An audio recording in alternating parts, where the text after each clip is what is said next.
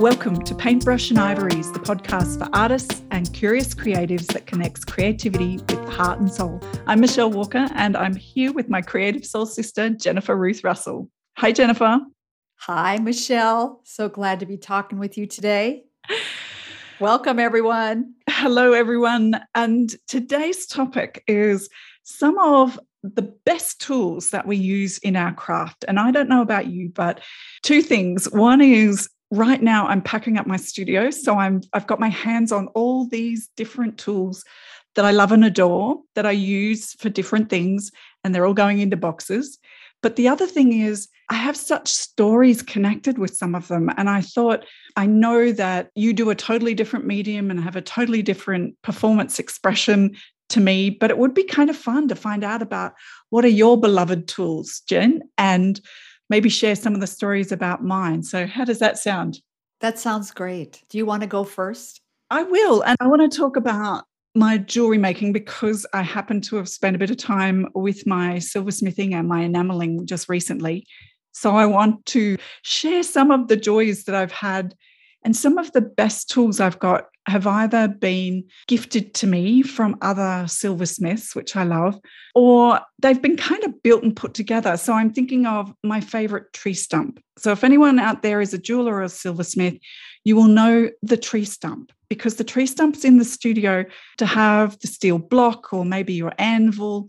And when I did a big cleanup refresh of my studio in a year ago, I purloined my husband to help me, and we got a second-hand leather belt from a charity store and drilled holes in the belt, fixed it to the side so I could pop all my hammers that I would be using at the steel block or the anvil.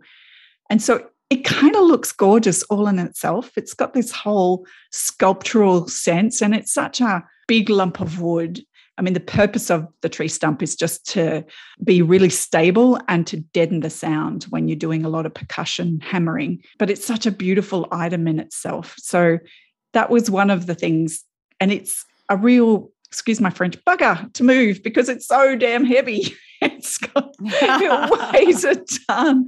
But that's also its beauty because it's why it's so solid, is because of its weight. So the tree stump is one of my favorites. And I do have a couple of favorite hammers that go with that. And I realized that I've been jewelry making and silversmithing for 20 years this year. So I have this deep love of hammering metal. And I have a couple mm. of uh, forging hammers that I did some work with a, a really accomplished nationally very famous silversmith, David Clayton, for a couple of years. And his work, he taught me how to take bar or rod of metal and turn them into what's called flatware, which is spoons and forks and knives. I had a particular love of making spoons and ladles. So I've got a forging hammer that really does the work, and I adore that hammer. So that's also another one of my favorites. And probably the third one for my jewelry is my kiln. And the thing I love about my kiln was I accidentally bought it you know, one of those auction systems on the net. And I found this kiln. I was looking for a kiln and I, I popped in a bid. And about two days later, I discovered I'd bought a kiln. And what made it funny was I had no idea that it was the exact kiln I wanted because the lady, when she put it out up for auction, she used the wrong descriptor. She actually used the temperature management gauge name, not the brand of the kiln. So I thought I'd bought a dud. I, I was terrified that I'd just paid hundreds and hundreds of dollars for this thing that was going to turn up and it wouldn't be of it wouldn't necessarily be what I wanted. And when it came, it turned out it was like the Rolls Royce of kilns. And I was overjoyed. I really felt like the universe, the universe had sort of navigated and steered me, and nobody else had seen it because it wasn't branded Rolls Royce of kilns. It was branded this obtuse, you know, brand of attire equivalent.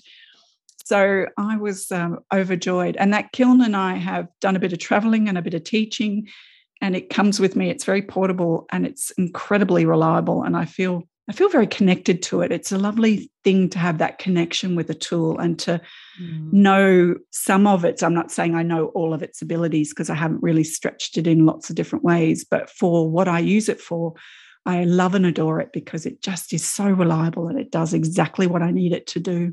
Do you have tools like that? I know they're outer object type tools to start the conversation off with, but what about you, Jen? What have you got?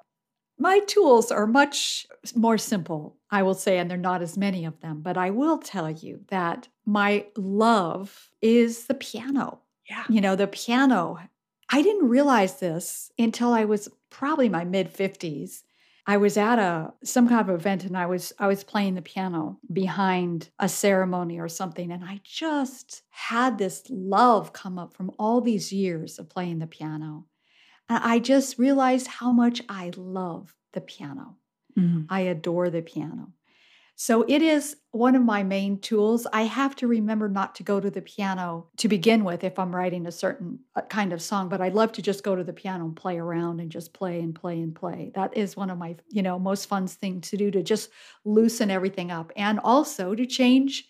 It's like a prayer. It changes your vibration. And I got a keyboard an MX61 Yamaha who makes this keyboard and it weighs only 10 pounds and it sounds incredible. And after hauling around heavy keyboards my whole life, I can just pick this up, put it over my head if I want to, and to me, it is just one of the most delicious things to be able to travel, get the sounds I want. And this beautiful keyboard, it doesn't only come with amazing sounds, but has rhythms in it. It allows uh, Michael and I to do a duo with rhythm.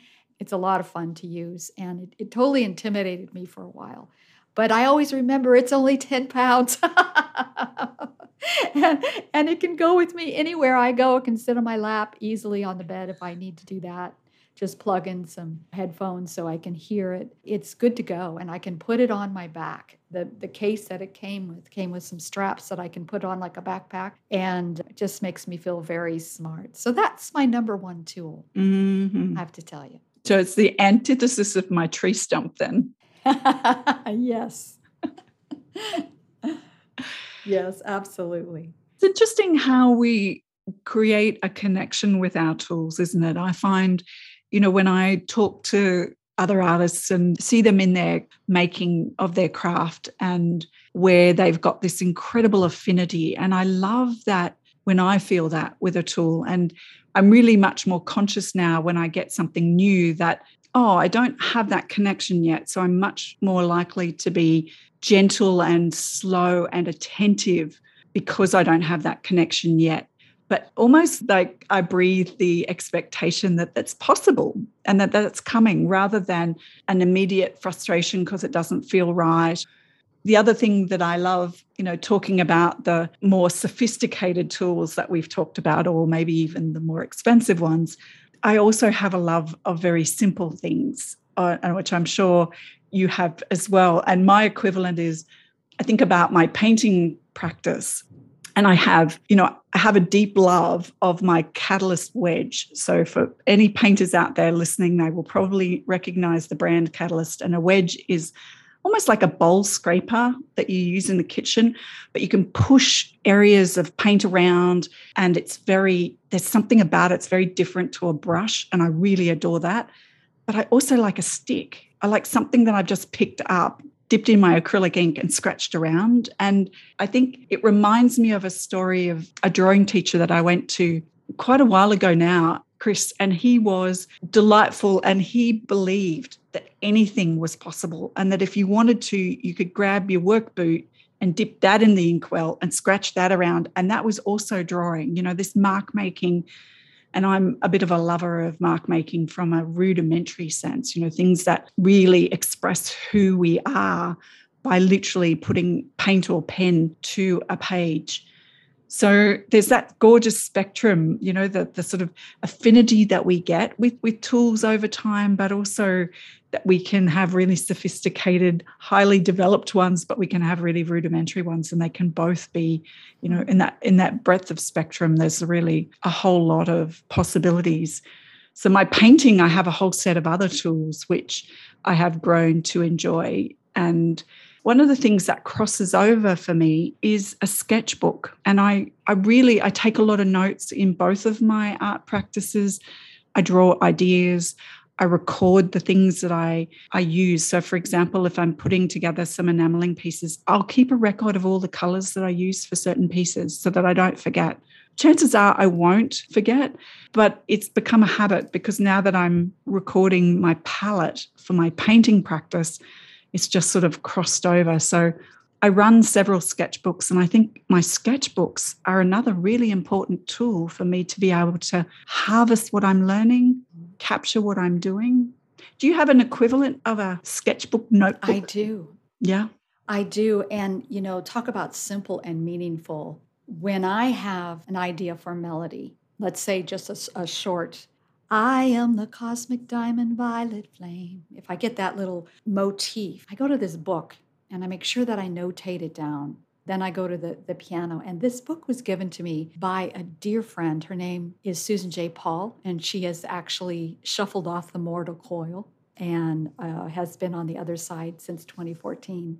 She was a prolific songwriter, an artist. She was like you and I combined. a, a most creative soul.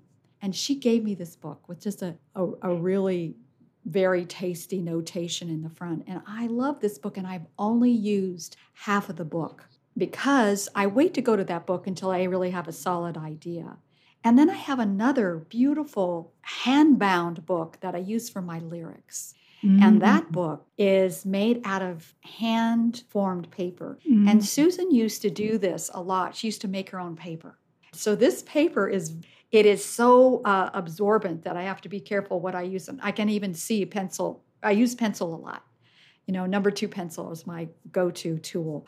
But I love to just keep my lyrics in one place, my notation in one place, and of course they come together if the song needs that. But those two books are just precious for me. Of course, I'm going to talk a little bit about lyrics because yeah. lyrics, as lyrics come, my two tools for lyrics and that this is only if i get stuck because a lot of songs that i write do not need to rhyme but sometimes they do and so i have a wonderful old rhyming dictionary i love.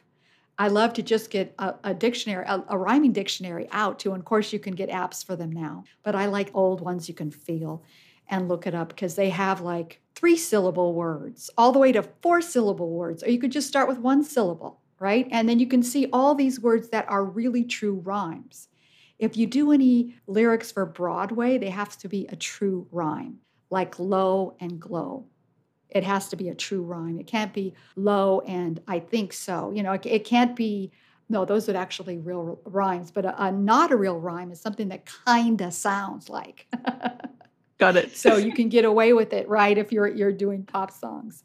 But it's so much fun to go to the rhyming dictionary and just go down and get, you know, it, it stimulates ideas. And also, Thesaurus is a beautiful resource for the meaning of words. Mm-hmm. So, you know, words, if you really get into words, you start fine tuning, going down to what could I use here?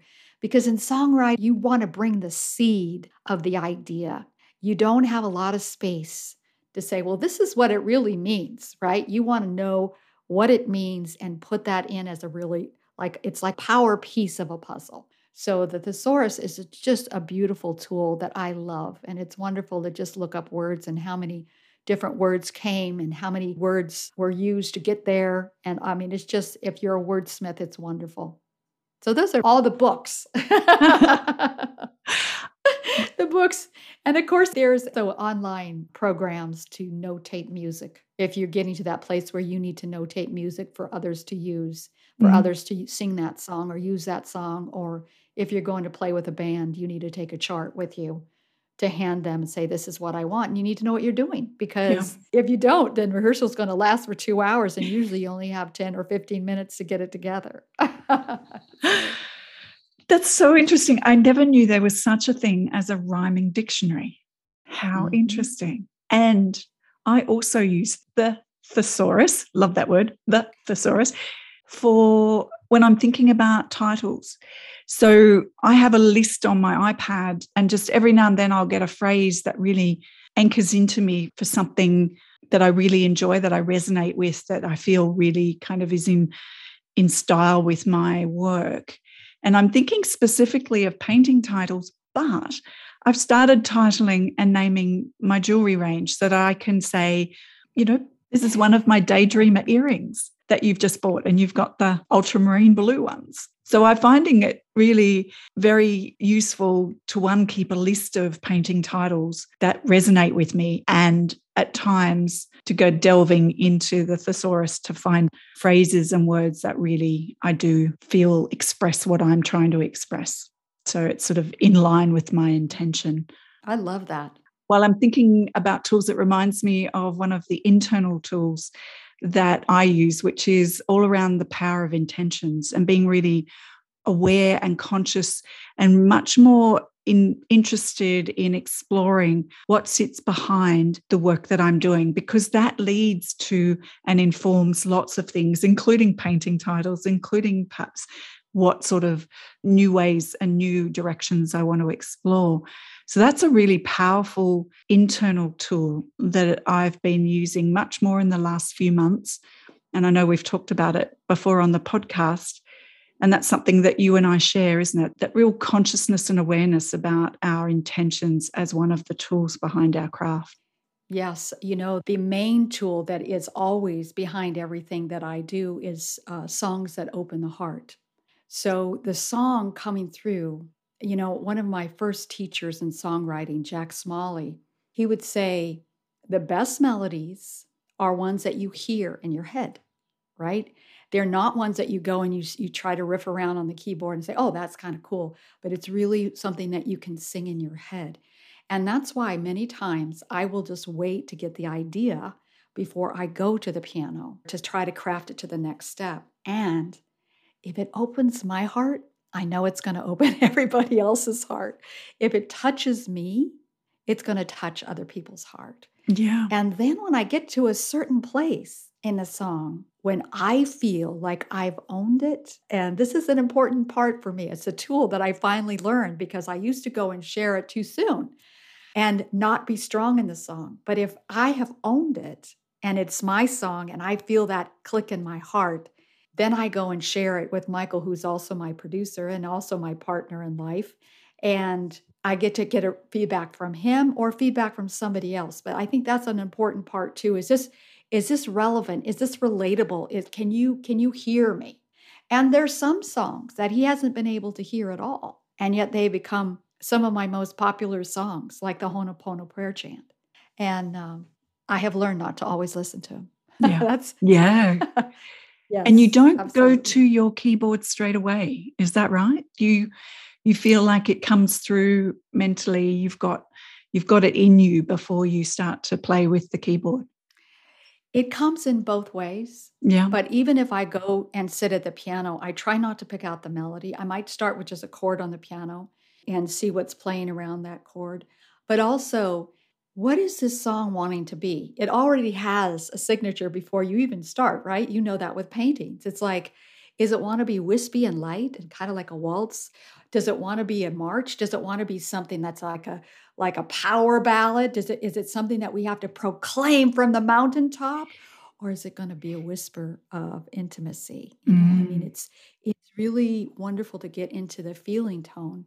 And of course, sometimes you just are playing around and something pops up and that's always fun too yeah yeah yeah, the internal process and allowing it to have its own space rather than trying to chase it down. I love I love the idea I've always recognized this sort of wisdom of Michelangelo who said, you know, that David was there in the block of marble. My job was just to remove the bits that weren't that beautiful statue.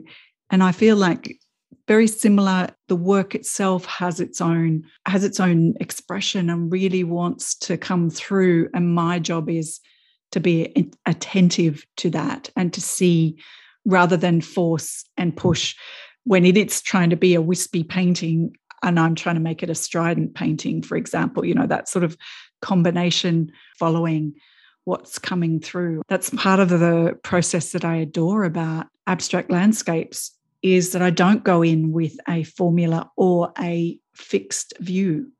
I get informed and delighted by what emerges. Although I recognize Mm. sometimes it gets to the messy middle, I'm still I'm still able to show people stuff that's messy and ugly in its ugly phase because I kind of don't mind. I know it's going somewhere. And it's just that the big lady hasn't sung yet, you know, that that's why it's not Mm. beautiful. It's because we're not finished. So, what are some of the other tools? I know you're also recording music, you're recording your morning light Mhm. meditations. You've got other tools in your kit that you use for across your endeavors. Yeah, I want to speak about into both of those because there's two different things that are coming up when you ask that question. The first is when I do morning light meditations, it truly is a, a meditation for me. And my number one tool is listening, Hmm. really listening deeply, and to see if there's a message from Mother Mary or what is in the field that wants to be answered. You know, what do I feel as uh, as I sense into what humanity is going through? Like, is there something that is really being called for? And then my number one tool is the iPad. and I have a cool little keyboard that I can just listen and type and and that has been such a gift. That iPad and that keyboard has been the tool that just allows my fingers to to take the words in. It's almost like I feel like I'm just a giant L. I'm receiving from the vertical line and I'm putting out with a horizontal line with my fingers on the keyboard. And then recording. When I do a light language song, I have everybody leave the studio and I really go in there and I actually play and sing at the, same time. And downloading the intention, you talked about that already. The intention, I have a whole process I go through before of really anchoring into what this song is going to be for. Like downloading the opulence light codes, those absolutely were instilled in me in a morning and I went and I played them in to Logic Pro was the uh, tool that we used to record. And then I just fine tuned it from there with Michael. You know, Michael's getting tools all the time, and it sometimes it upsets me because he is such a he wants to get the perfect sound, right? And so I think Yep. we've gotten the perfect sound, and then he orders a new plugin, and so the perfect sound has to go through a whole synthesis again to be mastered, you know. and I'm like, oh, but it was sounded perfect back here, you know. And it's like, no, we have to get this new tool integrated. so recording is really, you know, when I'm doing a regular pop song, or let's say a jazz or or whatever it is, when I'm doing a song like that listening back to the recording is it's a, a powerful tool you know to Mm. just fine tune it and and well this isn't working let's take this out this is working let's take that out and but let's keep this you know and it usually is more about taking out than putting more in Mm. So there is a role for technology, isn't there? Because I'm I'm a ditto on the iPad. The iPad is an extension of all of my creative pursuits. I've got all sorts of threads and and harvests of of gems in sitting on my iPad. So it's uh, definitely part of my being, you know. So I feel like I I do all sorts of creative activities. Like I can do video edits and I can jot down ideas for podcast episodes and I can keep a list of my painting titles. And I've got two favorite apps that I use all the time. One is Graphic, where I can manipulate, I take an image of my painting at the end of the day out of the studio. And then in the evening, as I'm sort of relaxing after dinner, I can have a play. And I don't always do that process, but it's something that I can do on my iPad. And that's what I use the graphic app. And the other app that I use all the time is Paper, which is like having a bookshelf of little sketchbooks. And I have different sketchbooks for different purposes. And I've got one called Shiny Things, which is where I draw all my jewelry designs. So that, that's a virtual sketchbook rather than a, a real one. The ones we were talking about earlier, I was actually meaning physical walk around in your hand type sketchbooks. But Mhm. those apps and that bit of technology just expands a way of being creative and a way of doing both of my art practices, both my painting and my jewelry and enameling, which I find interesting. So, yes, I'm a big yes on the iPad and how much that's become a part of my life. Really, in the 11 years since I've got it, all the functionality that was sitting on a laptop, which I kind of put up with not having in the early days, is now all on my iPad. Everything, you know, it's Mhm. just Mhm. amazing the the sort of evolution of these technologies. So, you know, the equivalent of of the different apps and so forth that you can get through your music recording and synthesis type add-ons. It's all now on the iPad's got its own version of all those things too. It's very convenient and very lightweight. Yeah. What other things have you got in mind when we think about tools? Anything else that you want to add before we wrap? I think I've covered everything that's present with me today. So Yeah. I'm sure there's more, but that's that's what's coming up today. I love your 2B pencil as your go-to. That that reminded me of the simplicity of those things. So when we think about our tools, they've got to be in service for us. And I think one of the traps as artists is that we think we need all these things and we need the sort of the latest and the greatest. But what really matters to me is the ones that I feel a connection with or the ones I feel inspired to make a part of my practice. And then if I do that consciously and if I do that mindfully, then I'm okay to purchase that other thing, that try out that new thing, rather than just doing it perhaps less consciously or less aware and just feeling like we need it. Because buying art materials and buying art stuff can be a whole separate pastime and time expender and money expender, quite separate from the making of art, I have discovered. So Mhm. so I think that's kind of I think that's a good thing to remember and our tools are really part of who we are when we come to practice our craft. And so it's really been interesting hearing about your favorite tools Jen. And I hope everyone enjoys listening to this episode. And if you've got a favorite tool for your art practice we'd love to hear about it. And if it's got a story attached that would be a delight for us so thank you everyone for joining us today. Oh, yes. Thank you, Jen. It's great to chat with you. Thank you, Michelle. Yes. We say farewell to everyone until we talk again, sending you a ton of love. Until next time, bye for now. Bye for now.